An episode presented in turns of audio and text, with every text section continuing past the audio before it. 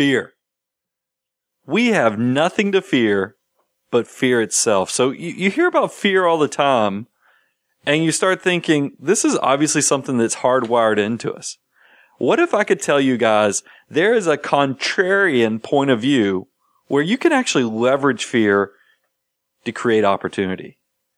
Hang in there with us today on the Money Guy Show, and we're going to tell you how to do that. How do we capitalize and turn fear into your friend?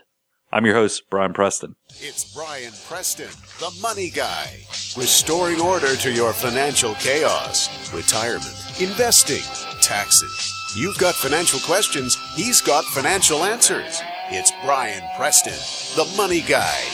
Bo, there is so much to talk about and the fact that it's like Friday to me today.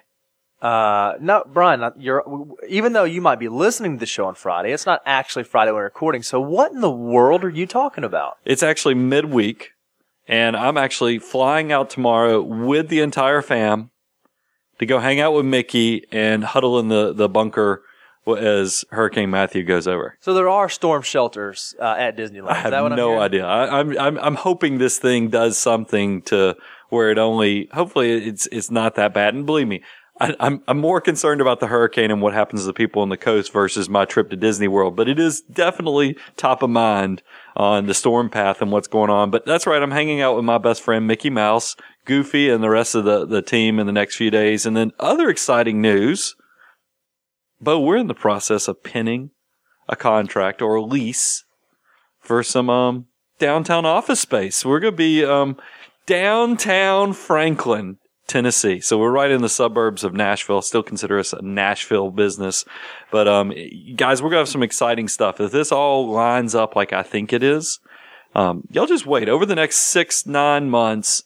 We're going to have some opportunities so that when you come to the great tourist destination of Nashville, Tennessee, we're going to have an opportunity for the Money Guy family to kind of tie in and create a, a tourist type opportunity with us. I'm I, can I can already see the lines going around the corner now, and I love it. and I love it. That's why, uh, full disclosure, we've already figured out we're gonna have to feed you in order to, to bribe people to come hang out with us. So we we don't think we're that likable that people actually show up on their own accord. So um, let's jump in. Let me first go ahead and give the the starting stuff so you know where in the heck you've landed. This is the Money Guy Show. I'm your host Brian Preston. If you want to write the show, you can write me directly at Brian B R I A N at moneyguy.com, or you can write my co-host Mr. Bo Hanson at Bo B O at moneyguy.com. And remember, if you love what you're hearing on the show and you go check us out on moneyguy.com, you sign up, uh, you know, to get the free blast emails and also sign up so you have complete free access to all of our audio archives all the way back to 2006. That's right. We've been doing this for over a decade and you're still craving more and you decide you want to take the relationship to the next level. We have something for you there too. We're always looking for great new clients to our wealth management business. Work with clients in 33 states currently. So if you like what you hear, you think that we could add value to your financial life, feel free to take the relationship to the next level and um, write us for that as well. But jumping into how you leverage fear to recognize opportunity, this one's a cool one because I got to tell you, we're in a unique time. I think, you know, I talked about the hurricane briefly and that's one fear. Obviously, mother nature creates all kind of havoc and, and that's just something we come to expect. But there's artificial fear that's created also. Mm-hmm. And a lot of that, it doesn't matter if you're talking about the financial media, if you're talking about the political media. And don't worry. I'm not, I don't care if you're, you know, a fan of Trump. I don't care if you're a fan of Clinton no political speak here. I mean, if we talk about things, I'm not going to pick on any candidates or anything. I think we're above and beyond that. We're here to help you make the best financial decisions to extend the value of what your wallet can reach. So we don't need to get into partisan politics on either side. But I will tell you, there seems to be this common drumbeat that's going on right now where the media in general is trying to make you be very fearful of this election, no matter which way you're going with this whole thing. And I wanted to tell you, kind of take a step back and realize, is it really worth getting that worked up about? And does this actually impact your personal financial life in any stretch uh, uh of your imagination? Now, yes, it could have tax impacts and other things, but I think overall, 10 years, grand scheme, as long as you understand your human emotions and how fear plays into your portfolio, you're going to be okay. And we just want to make sure we equip you with all the tools to make those best deci- decisions, to have the strategies to, to maximize what happens with your money. So with that, Bo, you ready to kind of jump into these things? Yeah, I'm, I'm excited about this one because this is one of those fun ones. So this is going to seem counterintuitive, but here's the opportunities. We came up with three big ones and then kind of went into dialed in in money guy fashion into the details of how you actually spot these opportunities. The first one is one we have talked about and you hear this as the basic tenet to all successful investing and that's buy low, sell high. We hear that and you're like, okay, Brian, come on. Beyond common sense is what we're talking about here. I know saying buy low, sell high doesn't tell the whole story. There's really two components to that common adage that's going to help you figure out what's enabling mm-hmm. success. And the first one is you need to understand if you're going to be able to buy low, sell high and truly maximize that, that great investment foundation, you have to understand the value of things.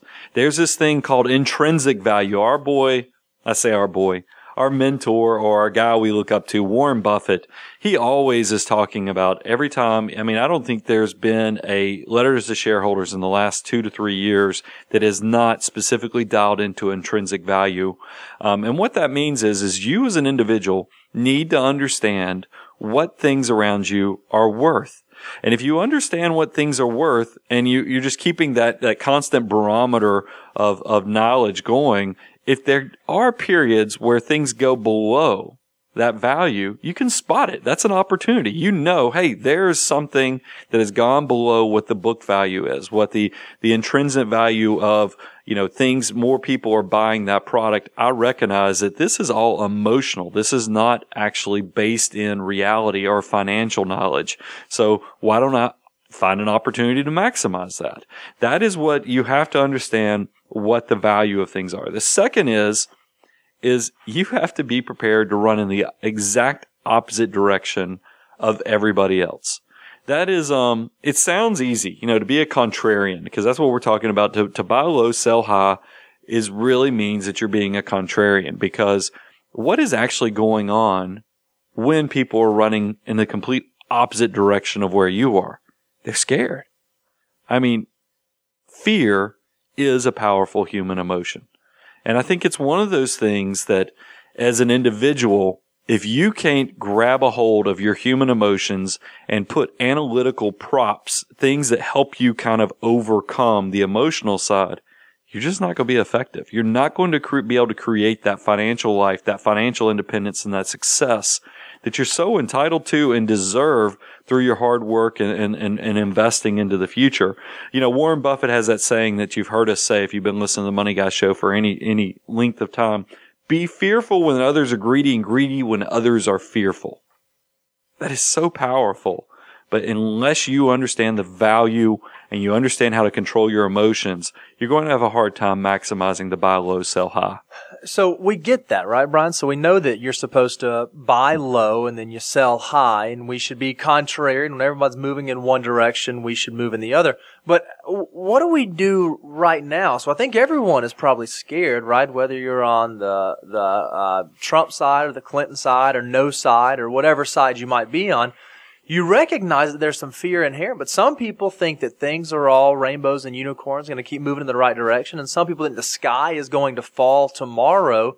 Does it, if there doesn't seem like everyone's moving in one solid direction, everyone's on the same page, everyone's going uh, in the same direction, how do you know how to be contrarian?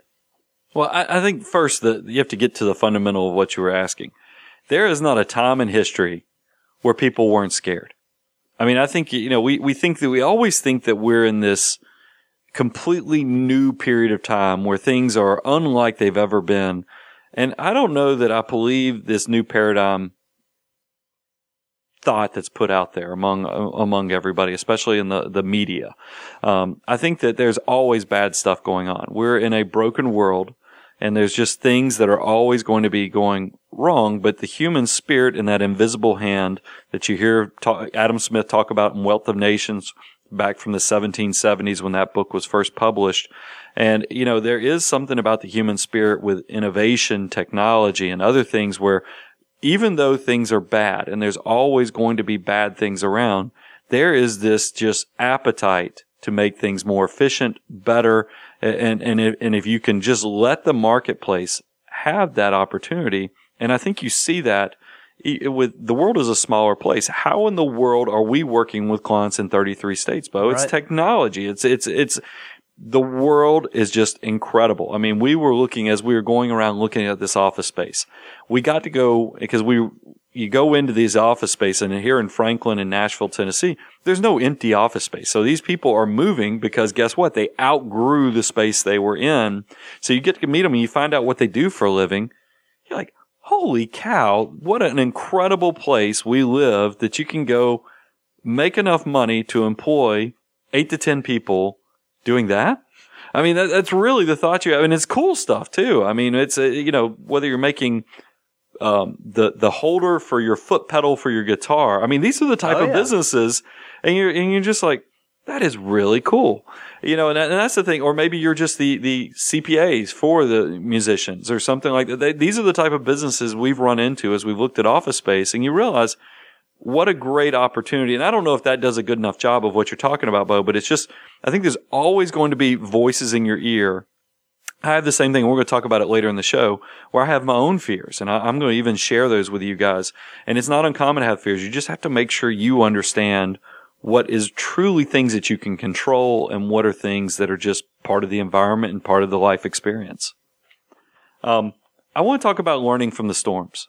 And I think this is, this is something that's very personal to me is that because I, I feel like that a lot of my life has been driven by dark, you know, bad things that have happened. Sure. Um, you know, and that, that's the thing that I, I, I tell people fear is one of those things where you get in your darkest moments and you're scared for the future. You're scared for the, the, the obstacles that are facing you.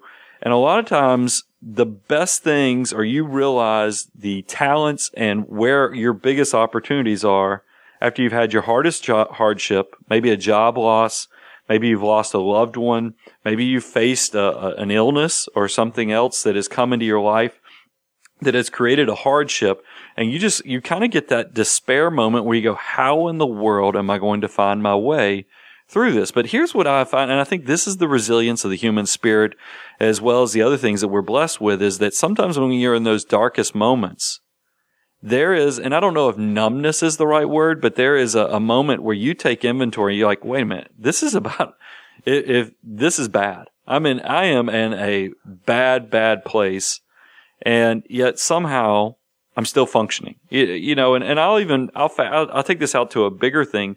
You know, a lot of us after 2008, and if I want to bring this back to a money Right. guy type thing like the the financial crisis of 2008, you know, you see the financial markets lose 40%, and a lot of unfortunately, a lot of people who invest lost a lot of that same level. You know, 30% was not crazy. But I think a lot of people also drove home and they looked at and they saw their children, they saw their family, and they go, you know what? This stinks. This is dark, but I'm still here. Yeah. I'm still working. You know, think I'm, I'm still functioning. You know, I'm still able to wake up in the morning. I have my health about me or, or whatever. And you realize that numbness in the dark period can make you realize, wait a minute. Am I doing everything I should be with my talents? Am I doing the best with my time? Is everything that's been provided me am I maximized? Because if I can survive this, what else can I survive? Right. Why am I not taking that risk? Why am I not taking that chance? And, you know, and that's what you see people. It really is that person that maybe recovered from cancer, um, you know, or, or, or hardship like a job loss or a loved one that says, I think I can do more. You know, I am blessed if I can survive this. What else can I step and steps can I take to be the best version of myself? And that's what you see all the time I I think it's interesting when you look at some of these hyper successful people. Um, Elon Musk, without a doubt, Elon Musk is trying to change the world. I mean, you can't open up the newspaper without him now talking about trying to get to Mars. You know, he's got Tesla, he's got Solar City. You know, there's there's all kind of things that that he has been involved with, and he will tell you uh, the fuel for some of that stuff is a really rough, emotionally hard childhood. If you look at somebody like um, Steve Jobs, Steve Jobs creates this incredible company with Steve Wozniak. He gets ousted out by the board. He then transitions over, takes that hardship, and ends up uh, ends up starting something incredible like um, oh, wow, you know, Pic, uh, Pixar. Pixar, yeah. And then he gets asked to come back and do an encore presentation at Apple and kind of turns them around with 100 songs in your pocket with the iPod, then the iPhone. He had, you know, one of those things where he had the hardship of he got thrown out of the company that he started. And then you take, take, well, at least I think forever, but a lot of people will say my generation, Michael Jordan, the greatest basketball player ever, didn't make his high school basketball team. How incredible is that? That you have these people that have these hardships and they somehow turn it into incredible things. And, you know, and, and, and in personalizing that, you know, a lot of you guys, I don't know if you're aware, I started my company because I had a great job in Atlanta working for a really good company. And I was doing financial planning for a lot of successful people, including some famous people. We worked with a lot of athletes. We worked with some producers. We worked with agents. We did all kind of cool stuff. So marquee value, as well as CEOs of big companies, a lot of marquee value there that made it somewhat fulfilling. But then I had my father pass away. Right. Um, got sick, passed away rather quickly at the end of 2000. And I just found myself kind of empty inside. Yes, I had this great career but I was leaving the house at six in the morning. I was coming home at eight o'clock at night. And I just was like, if I have a family with this, am I going to have How a family? Work, yeah. You know, and, and that's the thing. It, it kind of helped me prioritize what was important to me. And that's the other thing I think about hardships is that they do allow you to prioritize what is important to you and let you learn from that storm. Take that, that darkness, that bad place and, and kind of see if there's some way that you can turn it into a positive. Turn that frown upside down if you want to steal from the Toys R Us theme. But, um, those are the things that I internalize, and I think that you can you can find power in some of the darkest periods. Sure. Um, and, and that kind of transitions nicely into the third point on how you find opportunity within fear. And that's to to create a self assessment of, of, of fear. The cliche um, Bo, as you helped me kind of work on the show notes, you put, you, you added this because you fine tuned it. Face your fear. But what does that mean? You hear that. Face your fear. What does that really mean to you? And, and I think what I would say, and it kind of t- dovetails and piggybacks on exactly what I was talking about with number two. You know, I think if you can take inventory, there is something so powerful when you put pen to paper and you write something down. And I always ask, you know, and Bo, I, I made you, or I asked you, yeah. I should say, I want you to write down what your biggest, and this is a big part of it, controllable things that you actually can control, your biggest financial and career fears that you can control. If you can put those to paper, you that's half the battle, sure. I think, to figuring things out. So I asked you, what was what was your biggest financial and career go- uh, fears? Yeah, so I, so I tried to parse this out into two, right? So what's your biggest career fear? What's your biggest financial fear? Obviously, in the industry in, in which we live, in the firm in, in which we operate, Brian, uh, my biggest career fear is that the music just stops. All of yeah. a sudden, people wake up tomorrow and they decide they don't need a financial advisor. They don't want to reach out. They don't want to talk to us, and there's no one uh, new who considers coming to talk to us. You know, that's kind of a fear. Hopefully, we keep doing this show. We keep trying to add tremendous value to our current clients. They tell their friends and family about us. Hopefully, that doesn't happen. But my biggest fear is what happens if the last client that became a client is the last client who ever becomes a client. Sure. You know, that's like a frightening, you know, frightening thing. Uh, and so certainly what we try to do is make sure we are always constantly putting ourselves in a position to be different from the other advisors out there, that we're trying to provide different value and a different level of service and do something unique. Uh, and that's kind of even why, why we do this podcast. So my biggest career fear is what happens if clients decide they don't want to, you know, come and, and start working with us? And then uh, this is sort of an interesting one, I think, because uh, you know I'm uh, a little uh, less long in the tooth than you are, right? Uh, so we all are working towards financial independence. That's kind of the thing that we're working for. If you're saving and trying to build up, so that you have this army of dollars that can work for you. my biggest financial fear is that I am not at this point in life financially independent, nor should I be, nor am I supposed to be, right? Uh, so I need a few things to continue to happen between now and the time that I hit 50, 60, and so on and so on.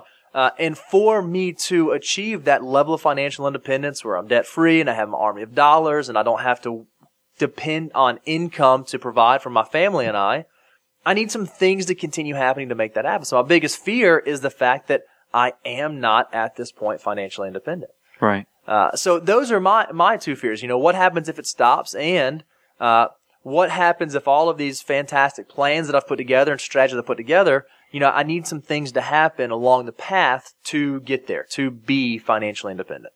Yeah, and I, and I can completely get that, but I think you have you have so much talent that a lot of that stuff, and it's easier said than than I know than to to absorb and kind of take in and internalize. But there's so much opportunity in the future, and I think that that fear that it goes away is is an entrepreneurial type fear. I think everybody has that fear who's trying to create something. I, I can tell you, I internalize this in a in a very personal way. Uh, my financial fear is, you know, and I'm realize, guys, I'm in my, I'm getting close to my mid 40s now. I've, I've, I'm in that wounded warrior stage where I've realized that it's not all about taking over or conquering the world now. There's much more to life to, to creating this, this memories with your family and also this connection of uh, your mortality is much more um, tangible to you. And I, my biggest financial fear is just providing for my loved ones when I'm not here. Yeah. I mean, and that's a, cause I, I think I have been very blessed. I, I never, uh, you guys have no idea. My background uh, of what I thought success was, I mean, a lot of that stuff has, has happened. I mean, and that is just kind of a, a goosebump feeling knowing that more than what I ever thought would happen has occurred, but it's also this fear that's been created that having a special needs daughter and having a, a wife that I love tremendously and then having, um, you know, you just wonder what happens when I'm not here and what can I set up to ensure that they have the, the potential to reach their maximum opportunity as, well as just to be provided for, especially having a special needs child. So that, that's a heavy one that I carry. And that's probably why I have this insatiable appetite mm-hmm. To keep providing, keep doing things, keep growing because it's, it's fulfilling also to grow, but it's also, it, it, it aligns nicely with that, that, that tremendous financial fear I have of, of what happens when Brian Preston's no longer here. The, the career fear for me is similar to yours is that I do worry the music's going to stop. It's all going to go away.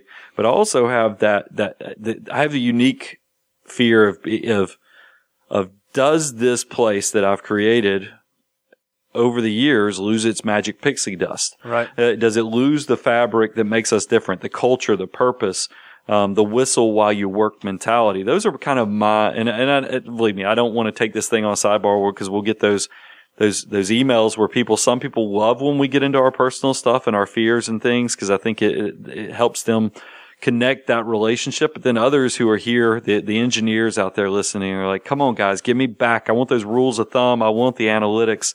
But I do think it's one of those things where you can take inventory. And guys, there is something magical when it is tangible, when it is measurable. Um, we did a, we go and speak at conferences and one of the things that we try to give as, as guidance as, from a practice management standpoint for all other financial advisors is to kind of put together a list of who you want to work with right. and then go and look at your existing client base and see who you're working with and compare it to that list. And I got to tell you guys, when I started doing this, this list probably six years ago, it was 70 30, meaning yep. that I was only working with 30% 30% of my clients looked like that ideal client list. You fast forward six years, it was almost really a year to, to 18 months after we started this list. This magical transformation started occurring. And um, now I'd say our business is probably 85% to 15%, meaning 85% of our, our clients are exactly who we want to be working with. And I don't know if it's a, a, a subliminal thing.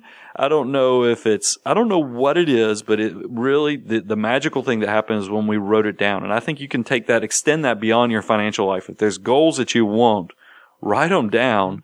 And that's why I thought it was, Bo, and I thought it was so powerful to share with you to taking inventory because it, those things, as we talk them out, they, they, they take a life of their own and hopefully the solution starts finding its way through that process. Yeah, I love, I love how you moved in that direction. So once you've kind of written down your fears, the things that you are nervous about, or the things that are unsettling from a career perspective or a financial perspective, look at that, assess that, and then kind of take a step away. And just like you said, Brian, write down those things. And we've done this as, as a firm exercise here. What do you want? If everything went according to plan, where do you want to be one year from now? what do you want your career, financial, family, social, community situation like three years from now? What do you want to look like five years from now? And then uh, we have a whiteboard that we keep in our office. At the very top of the whiteboard, there's something, and, and it, this is what it says. It says, "What are we doing today to be the firm we want to be five years from now. And we can all do that in our own personal situation. If there are things that you aspire to, if there are things you want to work towards, what are the tangible things that you are doing today, right now, in this moment to work towards that goal? And if you can operate with that sort of at the forefront of your mind, it will help quelch a lot of those fears because you begin using that fear to make success a self-fulfilling prophecy for you. And, and, and that ties in nice because the second thing I had was creating a plan to avoid regret. Bo, you're still in that warrior phase. I've talked to you, you know, I've gone through enough men's studies things and other things. When when I think of myself, Brian, I do think of myself. Oh, I know because you're in that age. I mean, you're in that age. I mean, believe me, if you go through the life cycle of your psyche, that you're supposed to be in that phase right now. I mean, it is. I mean, I was there at some point in my life, and that's why I told you I'm now the wounded warrior. I've realized that there's only so much are limitations to taking over the world. And, um, and, and that's where, but I, I think the other side of being in my, my mid forties is that you start seeing, I've looked around my life and there a lot of people in my life have what I would call the classical midlife crisis. Sure. And I think, um, there's different things that create midlife crisis. Uh, but for some people I've seen, it is reaching your mid forties, starting to understand your mortality and then realizing that a lot of what you've done in life is not creating that fulfilled life you always thought you would have. You start questioning your, your job. You start questioning where you are in your relationships. And unfortunately, instead of, of creating something, a plan of action to stabilize, some people just short circuit and go crazy right. and, and do things not in the best way. So I would tell you, hearing just knowing your personality, you're creating an action plan. You're creating a plan of steps that help you, you know, digest that elephant one bite at a time right. as you hear people talk about. And that's, if you can just come up with a plan and know what you want to accomplish and actually start working through those steps, you will be head and shoulders above, above your peers. Because guys, I can tell you, I think the majority, unfortunately, the majority of people that surround us are just going through life. They're just going through it. They're just trying to wake up in the morning, get the meals down, get the work done, put the kids to bed. And at the end of the day, they're not taking that extra time, that little bit of time it takes to create the plan that really sets you up for success. Yep. It is those little steps that makes you different than, and puts you up, sets you up for a life that is different as well. And that, those are the things, you know, I know that this is probably one of those, those those podcasts where, cause I love giving formulas. I'm, a, I'm as analytical as you want to be. I come from a public accounting background. I love those things where I can give you the magic formula for how to calculate your net worth or to, to measure where you should be in life. And, but I think that sometimes it can be just as powerful if we talk about the emotional, the behavioral side of where you are also in your financial journey because your toolbox, the what you need to prepare for the future, is not all analytics, guys. Right. Because you're going to find out as you get older, as you mature in your life. And a lot of my listeners, you guys who are in your 50s and 60s who are listening to this, you're giving me some amens right now because you know what I'm talking about is that you realize that a lot of those steps, those ripple waves that you created in your 20s and your 30s, man, that tell that you created when you were younger follows you around and creates the future that you hopefully can have. So I like if I can give you these emotional tools in addition to the analytical tools that we cover in the other Money Guy episodes, and it can set you up for the future. So just to kind of summarize as we close this out, the three things that I want you to be able to leverage off of fear and to create opportunity is understanding how to buy low and sell high. And that's really understanding intrinsic value the value of goods and also being able to run the opposite way of everybody else, to be able to harness that fear to find value. Number two is learn from the storms. When you're in dark periods, I want you to have the wherewithal to look around and go, what, even though I'm in this horrible situation, can I benefit from? What can I harness from this bad situation to turn this into a good thing? And then use the last thing is to use that fear to self assess. Take inventory and create a plan to avoid regret. If you can do all that, you will set yourself up to have the life, as Bo has already told you, using those dollars, that army of dollar bills, so you don't have to work with your back, hands, brain. I mean, it, that is where financial independence lies. That's where fulfillment lies. And that's why we do this Money Guy show to go beyond common sense and to restore order to your financial chaos. I'm your host, Brian Preston. Hopefully I'll come back with some hurricane as well as Disney stories and we'll keep you posted on any other updates. Check us out, moneyguy.com. I'll talk to you in two weeks. The Money Guy podcast is hosted by Brian Preston, and Brian Preston is a partner with Preston and Cleveland Wealth Management. Preston and Cleveland Wealth Management is a registered investment advisory firm regulated by the Securities and Exchange Commission in accordance and compliance with securities laws and regulations. Preston and Cleveland Wealth Management does not render or offer to render personalized investment or tax advice through the Money Guy podcast. The information provided is for informational purposes only and does not constitute financial, tax, investment, or legal advice.